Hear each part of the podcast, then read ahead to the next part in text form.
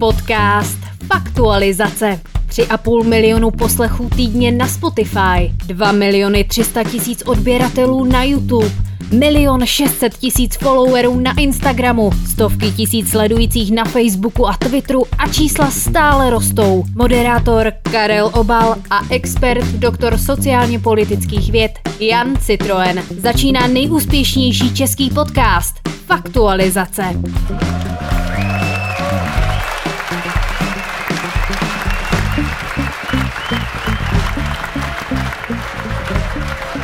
Dámy a pánové, vážení posluchači i diváci, kteří nás sledujete, ať už v Brně nebo v Ústí nad Labem, v Tokiu či v Berlíně, anebo někde na cestách, vítejte u nejposlouchanějšího, nejsledovanějšího a tím pádem nejúspěšnějšího podcastu v České republice, vítěze křišťálové lupy v kategorii spravodajství a publicistika a vítěze ceny odborné poroty ankety podcast roku v kategorii objev roku.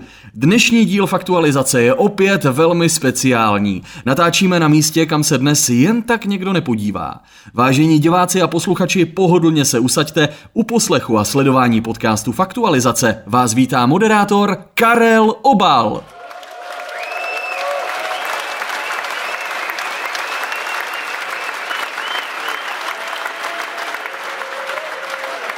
Zdravíme diváky a posluchače odsud z Diskolendu Silvie v Pražské Libni. Vás, kterým se podařilo sehnat vstupenku přímo na dnešní večer, poprosím, abyste vypnuli své mobilní telefony a abyste dodržovali aktuálně platná vládní nařízení. Hned na začátek poděkuji také partnerům, kteří nás podporují a díky kterým tu dnes můžeme být. Žvíkačky Bubble Tape, když mám hlad, utrhnu si malý kousek, daňové poradenství Panama, opravdový ráj pro vaše miliardy a zbrojovka Brno. Zabíjejte ještě dnes. Děkujeme.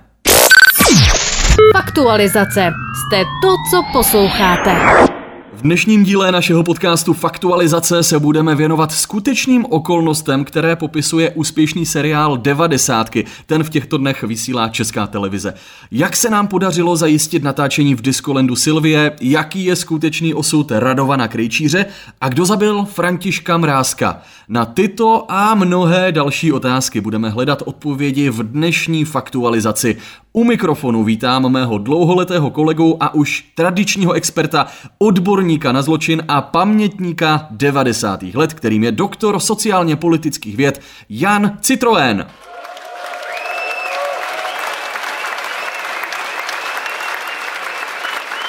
I dnes doplním, že titul doktor sociálně politických věd je akademický titul, který se v současnosti už v České republice neuděluje, ale stále zůstává v platnosti.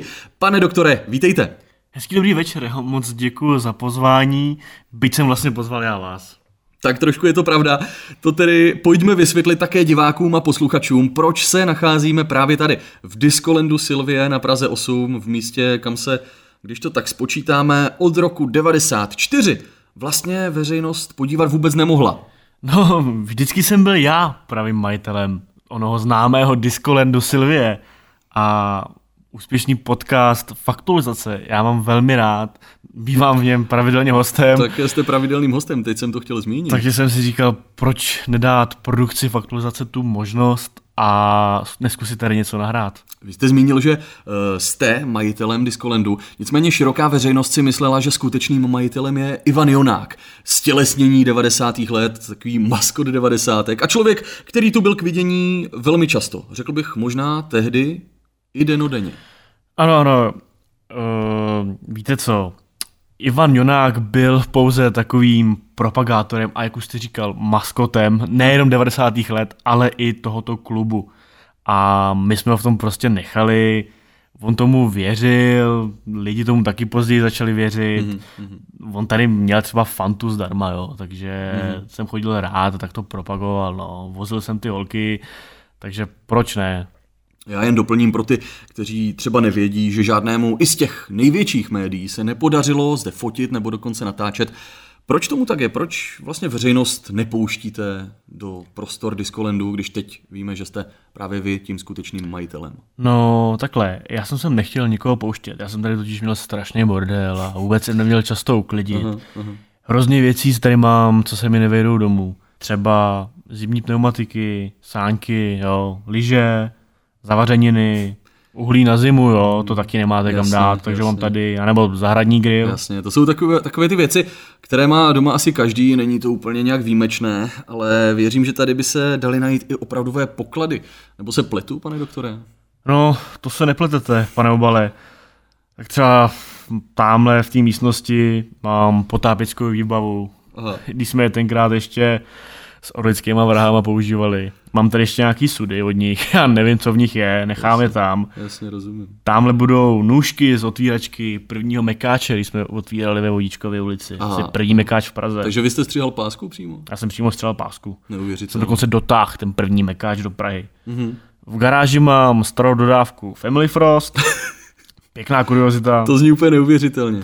Krejčířova žraloka tady samozřejmě máme, protože jako po těch kauzách, co s ním, že jo, krásný zvíře, jak jsme ho tady nechali, mám ho tam v akvárku.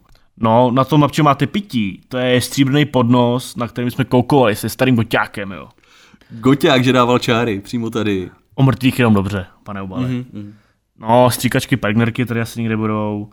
Občas tady hraju na klasický 386, jo, výborný počítač. A myslím, že tam mám ještě Wolfensteina, tak po vysílání můžeme třeba zkusit. Jasně, to asi taky bych si troufl tvrdit, že každý, kdo zná 90. léta, kdo tehdy používal počítač, tak Přesně to byl tak. právě tento model. i legendární počítač, pak tady mám nějaký matroš od Slávka Boury, taky nevím, nevím, jedno. Videokazety s Herkulesem, jo, Xenou a podobné sračky. A mám tady taky první džíny, my jsme tenkrát dělali sklad Kenvelu, jo, taky tady jsou, ty si pak můžete klidně vzít, mě nejsou. A smlouvu, když jsme kupovali Setuzu třeba, a pak tady mám Stalinovou hlavu z letný, ale to vůbec nevím, kde se tady vzala.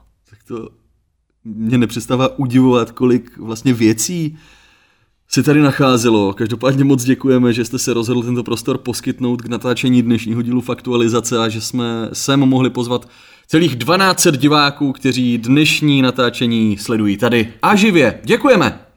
Jo, není, není vůbec záč, já vám děkuji, že jste vůbec přišli, jo, já se to hrozně vážím mm. a vždycky prostě vám hrozně rád poskytnu prostory. A jsem taky strašně rád, že tady ten podcast a tady to živé vysílání vlastně nahráváme na mikrofon, na který zpívali největší hvězdy oné éry, mm. třeba Vilém Čok, jo, Na tento mikrofon Petr opravdu- Kotwald, To nekončíme. Láďa Křížek, No tak, anebo legenda Martin Maxa. Martin, a všichni ti zpívali tady v Diskolendu přímo na tento mikrofon, na který teď A nahráváme. dokonce i společně. Vzpomíná v podcastu Faktualizace doktor sociálně politických věd Jan Citroen. Faktualizace to řekne za vás. Posluchačům jsme slíbili, že dnes večer se budeme věnovat také té temnější stránce 90. let a že se budeme bavit o tom, jaký je skutečný osud Radovana Krejčíře, mafiána, který nechal zabít desítky lidí. Pane doktore, jak vzpomínáte na vyšetřování právě této kauzy? Jasně, to je, to je zajímavý, no. Já jsem tenkrát byl v tom nejužším vyšetřovacím týmu. Mhm. Takže vy jste byl přímo s tím vyšetřovacím týmem také uvnitř vily, když ho tehdy policie přišla zatknout? Je to přesně tak. Policisté v různých rozhovorech vzpomínají pravidelně, poměrně pravidelně na to, jak extravagantní ta vila byla. Vaši kolegové například vzpomínají na onoho žraloka, kterého Radovan Krejčíř vlastnil, kterého už jsme dnes večer zmínili.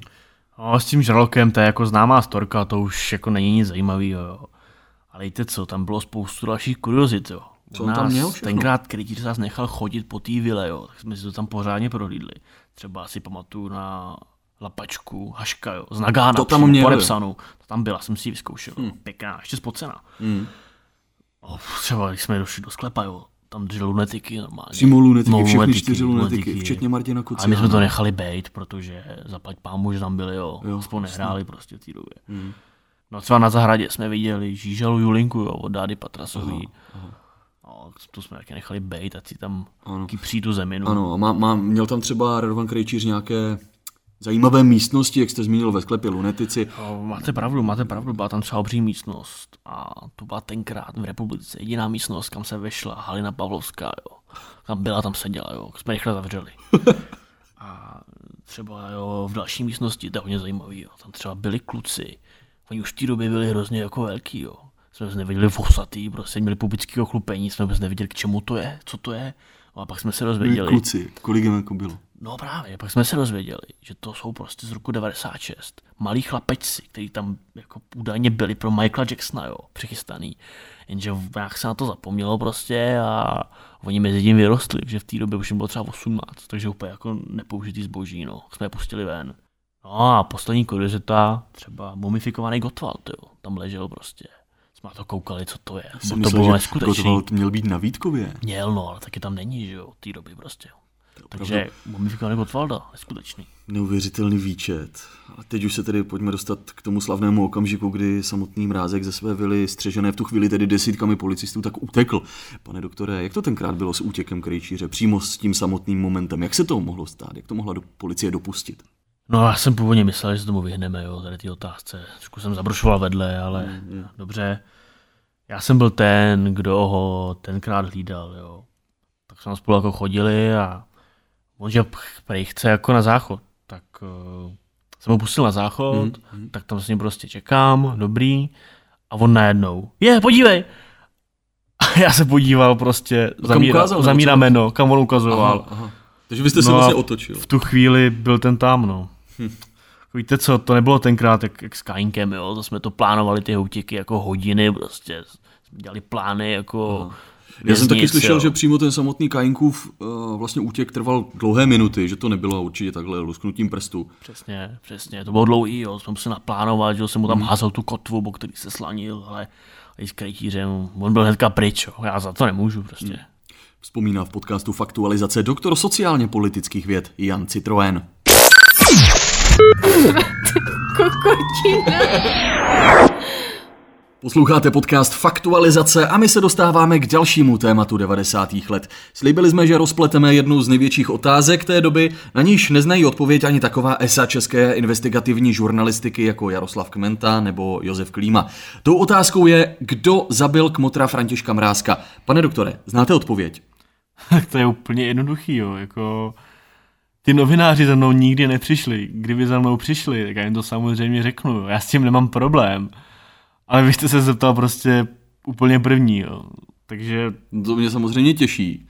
já jsem taky rád, jo. Můžeme A se dostat k k té samotné jako odpovědi. Prostě kmotra Františka Mrázka jsem zabil já. To si teď děláte legraci. Já opravdu teď hledám, jenom těžko hledám slova, ale když se nad tím zamyslím, tak vlastně nemůžu uvěřit ani tomu, že se na to nikdo z těch novinářů celý, celé ty roky nezeptal.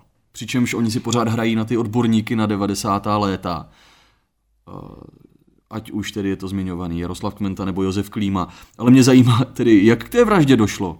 Jak jste vlastně zabil Františka Mrázka, pane doktore? No, normálně jsem ho odkrágloval jako špinavou krysu.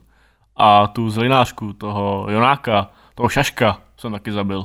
Říká v podcastu Faktualizace vrah a doktor sociálně politických věd Jan Citroen. Faktualizace. S námi to zvládnete. Posloucháte podcast Faktualizace a Jan Citroen se před malou chvílí přímo tady v Diskolendu Silvie přiznal k vraždě Františka Mrázka a Ludviky Jonákové. Pane doktore, vy jste to celé mohl nechat v tajnosti jako do posud a mít do určité míry klid. Já se ale obávám, že tohle přiznání teď razantně změní vaši životní situaci. Dokážu si třeba představit, že je před vámi nějaké to trestní oznámení, taky teď hodně, hodně, hodně otázek od novinářů. Tak co vás vlastně vedlo k tomu přiznání? No, konkrétně s tím trestním oznámením, s tím si jako nelámu hlavu, jo. To si s klukama z právního oddělení poradíme jako hravě. To je v pohodě, jo. Ale víte co, já mám trošku už takový ty morální zásady, hlavně před tou mojí prezidentskou kandidaturou. Já jsem se prostě chtěl tak nějak očistit. A jako ke všemu se přiznat, prostě jít do toho s tím štítem. A já chci hlavně být občanský kandidát pro lidi a za lidi. Vy budete kandidovat na prezidenta České republiky? Je tohle to, co jste chtěl teď říct? To zatím nemůžu potvrdit ani vrátit. Pane doktore, čas nás tlačí, takže já děkuji, že jste byl dnešním hostem, dámy a pánové. Vrah Jan Citroen!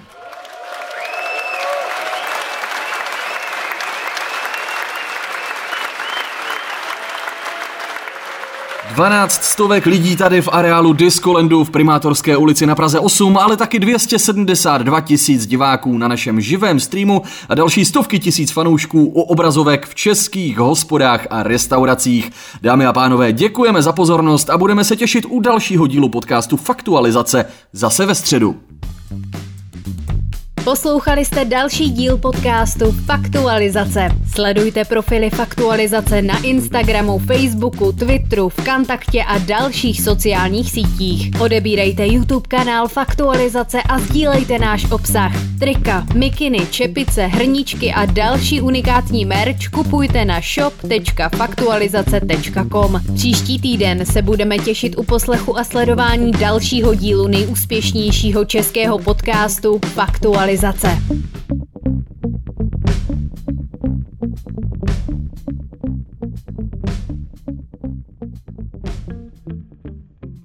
Pane doktore, moc děkuji za ten dnešní díl, protože tady ono se nepodaří jako každý, každému tady do toho Discolandu se podívat. Ale, No, takže díky, ale vy, vy fakt chcete kandidovat, jo teda?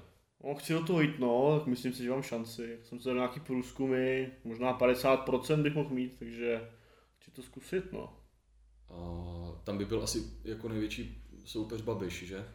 A je tak Babiš, prosím vás, jako teď jsem s ním zamušl léta, já jsem mu radil, prostě já jsem byl jeho pravá ruka a Aha. kdo myslíte, že mu půjčil ty, ty miliardy, jsem byl samozřejmě zase já, Fakt takže jo. Babiš není pro mě jako kandidát, ten, ten půjde na moji stranu, ten jako, až se to právě dozví, tak si myslím, že s tím opět nějakým zase zajede zpátky, do garáže, jo. Takže, Aha, takže jo. fakt, fakt, to je v pohodě, o Babiše se nebojím, jo. To je Jo, jako, jo. A jak vy vnímáte třeba předchozí prezidenty, že jo? Zeman, ten, a, tak ten jako Zeman asi nic, ale Asi nic, teď, já nevím, třeba eh, dokázal bych si možná představit nějakou podporu od, nějak, od někoho z bývalých prezidentů. O, tak já myslím, že Klaus mě mohl podpořit, že jo, že já jsem mu tenkrát pomohl s tou privatizací, že jo, to byl, byl můj nápad, že jo, to jsme, to jsme dělali spolu vlastně. A on to prostě udělal, jo? A jsem mu to řekl, a on udělal jako horší věci, jo, to já jsem mu třeba jako ze srandy na nějakém večírku, jo. Jsem mu řekl prostě, hele, to rozdělíme Československo, ne? No a on to pak udělal, že jo. A taky to pak chtěl vrátit, jo, ale už, už nešlo, přijde zpátky. Já, já věřím, že ty večírky s ním mohly mít docela grády. Jestli víte, kam tím mířím. No, tak on, on měl furt na sobě nějaký to, to růžový, divný, jako plaveňákový tý oblečení, jo, Mhm. vždycky jsme pařili a jako bylo to takový zvláštní s ním, no, on vlastně moc nemá smysl pro humor, takže spíš nuda, no, spíš nuda než grády. Jo, A potom si tam nechal poslat nějaký kluky, co? No, to jsme mu mohli poslat ty kluky od toho krejčíře vlastně, no, to nás tenkrát nenapadlo, ale jsme ještě, to jsme ještě nevěděli, že to má takhle. No nic, tak jo, Ale díky. díky, že jste, Dobrý. jste tady byli a se pojďte někdy potkat zase, no, ještě. Jo, hele, Bylo něco vymyslíme, dobrý. Zatím, díky. Mějte se, naschle, díky.